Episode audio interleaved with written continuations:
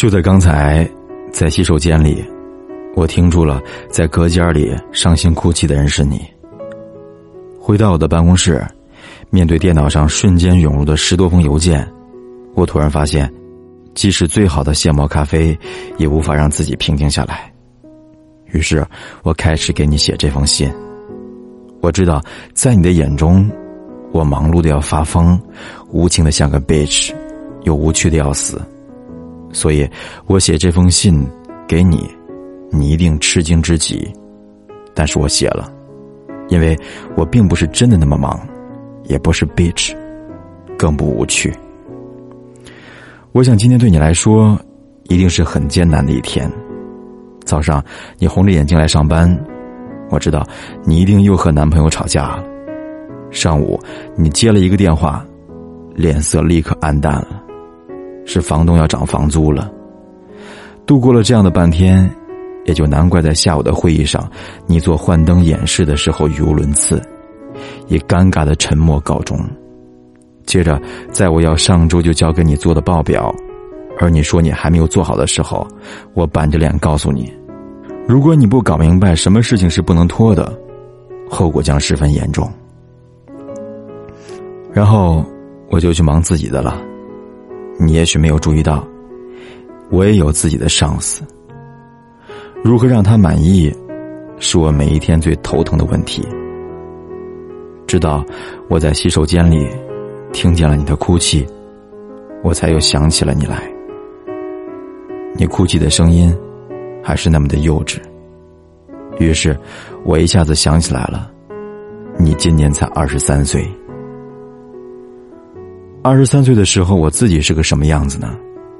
碰巧，在我记忆最清晰的，也是一次哭泣。那天，我现在的老公，当时的男朋友和我在电话里分手。我独自去火锅店吃了一大锅的毛血旺，接着发现我的皮包被偷了，所有的生活费和银行卡都在里边。刚从警察局立案出来，我接到了大学同学的电话。邀请我去喝他的喜酒，然后说是因为心疼红包有点丢脸，但是在当时，那的确是骆驼身上的最后一根稻草。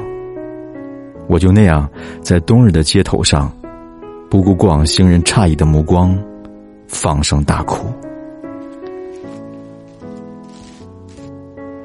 也许生活要让每一个女孩都从一场痛哭开始。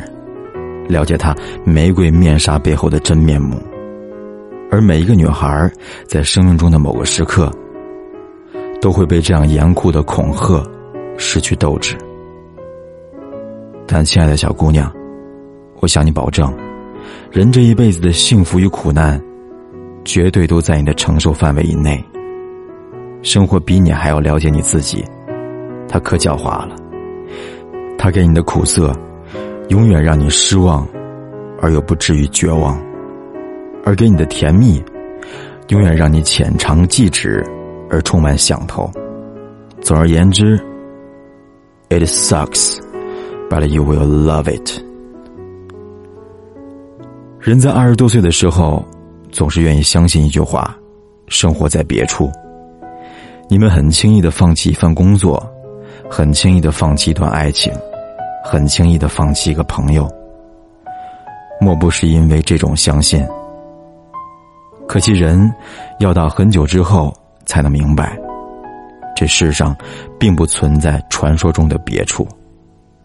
你所拥有的，也不过是你手上的这些，而你兜兜转转最终得到的，也不过是你在第一个站台错过的。所以。小姑娘，我要对你说出今天的第一句忠告：好好工作。工作是一切并非天生公主的女孩成为女王唯一的方式。工作是一切自由幻觉中最接近现实的一种。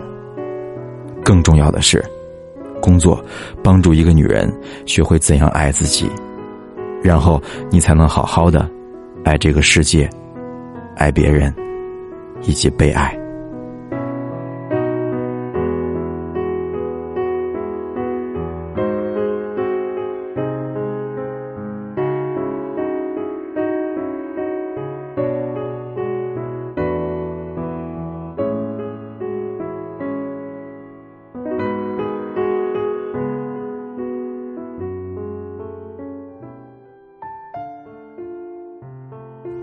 我知道在你的眼里三十多岁的女人已经老得如同隔夜菜了，四十多岁的女人就可以去死了。没关系，我不介意，因为我自己二十出头的时候也是这么想的。让我再告诉你一句话：比老去更可怕的，是老了老了，还没在这个社会上找到自己的位置。所以，亲爱的小姑娘啊。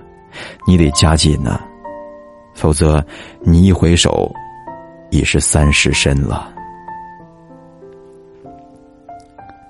现在的你，距离一个成熟专业的职业女性，还差得很远。你看，当你穿着泡泡的公主裙来上班或者在我和你谈话的时候，随手抓起一个文件夹支着下巴，作为一个女人及一个妈妈来说。我觉得你十分可爱，可是下一次我考虑下属升职的时候，可能我无法选择你。我不需要你下班后加班，小姑娘，我也不需要你在我走近的那一刹那赶紧把 QQ 页面关掉。这儿是企业，一切都是结果导向，劳苦不计入分数。但我还是劝你，不妨用功一点儿。一个人的时间用在哪儿是看得出来的。别跟着那些老男人、小男人抱怨社会，你改变不了社会，也不可能重新选一个爸爸，对不对？你能改变的只有你自己。但你也不是真的干的那么坏。怎么？你有这种感觉吗？哦，sorry，那可能是我有意为之的。事实上，当你在会议上颤抖着声音阐述你的新模型的时候，会议室里的那一片死寂，代表的并不是不屑，而是震惊。因为长江后浪推前浪，我们这些前浪害怕死在沙滩上，所以我们当然不能让你发现我们被推倒了。现在，让我们聊一聊爱情。鉴于我们都是异性恋，我们姑且把这一点。简称为“男人”。我二十三岁的时候错爱了一个不值得的男人，导致了我和现在的老公、当时男朋友分手。还好后来我又有了一个机会回头。而你，亲爱的小姑娘，我不得不说，你分明也在一场错爱中。这一点，我从你红着眼睛来上班的次数就可以知道了。不过没有关系。每一个女孩的二十三岁，如果不浪费在错爱中，简直就是一种浪费。过一段时间，你一定会像当年的我那样明白过来：爱情归根结底是为了快乐。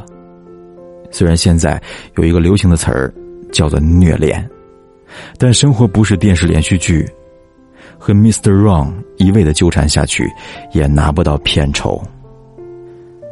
其实大多数男人都不懂得，虽然自古就有“男人不坏，女人不爱”之类的废话，但是泡妞还得靠诚意。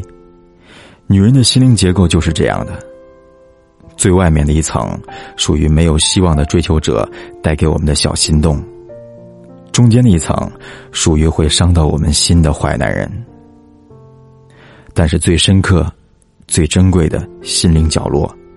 永远只属于那个能让你真真切切感受到爱的男人。我说的对吗？仔细的感受一下你的现任男友，他伤过你的心很多次，但你在流泪的同时，又隐隐觉得，其实他并未触碰到你的心的深处，那最细腻敏感的地方。别怀疑，你值得更好的。如果将你比喻成《阿凡达》中的伊克拉，他根本从未完成过链接。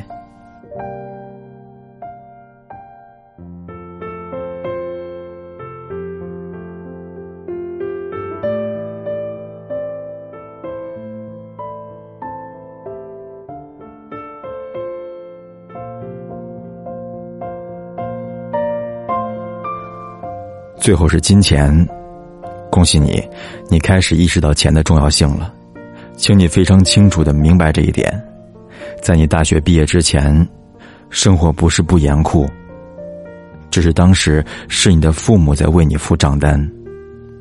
而现在，你进入社会了，你自觉的将许多欲望视为自己的责任了。你毕业于不错的大学，不错的专业，口齿伶俐，相貌清秀，谢天谢地，你还有个大胸。我觉得你真的可以算是非常幸运的女孩子了。你觉得呢？其实我也觉得自己十分幸运，能够以这样的薪水雇到一个这样的你。当然，我是不会告诉你的。等到你自己发现的那一天，我再适当的给你加点薪水吧。你是这样的幸运，你却羡慕我的房子、我的车子、我的钻石耳钉，我都不知道你在羡慕些什么。我有的，岁月都会带给你，而你有的，我再也回不去了。你真的没有必要因为你的衣服不如别人，包包不是名牌，或者存款还不到五位数而觉得不安，因为我们每一个人都是这样过来的。再也没有比二十三岁的贫穷更加理直气壮的事情了。而相反，你不知道，当你的年轻的肌肤上带一点汗水，在我们这些老家伙的眼中，是怎样的千金难换的美好。我不是说我羡慕你，因为我自己的二十岁过得足够耀眼了。其实，我喜欢现在的自己，我喜欢每一个阶段的自己。电视里常常有女明星受访的时候这么说，别怀疑，是真的。在我像你一样二十多岁的时候，我就像一个没有戴眼镜的近视眼，这个世界在我眼前是混沌的，唯一清晰的只有我青春美丽的身体。但现在，这个世界对我来说很清楚，我眼前的路，我眼前的人，当然也包括你。写到这里，我突然发现，如果我有机会回到十年前，我不会改变任何一件事情，因为我舍不得每一个选择带给我的回忆，即使并不完全是美好的。所以，亲爱的小姑娘，虽然生活在今天对你来说天是暗的，风是冷的，也许喝口凉水都会塞牙，但是我多么希望能让你了解。一切最终会化为一个会心的微笑。请好好享受你的二十三岁，努力而不费力的等待岁月为你揭晓答案。你看，生活总是令我们出其不意。你在洗手间里的一次哭泣，却让你的上司老女人理解了二十三岁时的她自己。为此，我要谢谢你。也同时决定，我只会将这封信存在我的电脑硬盘上，因为你，亲爱的孩子，有权用你自己的方式去成长。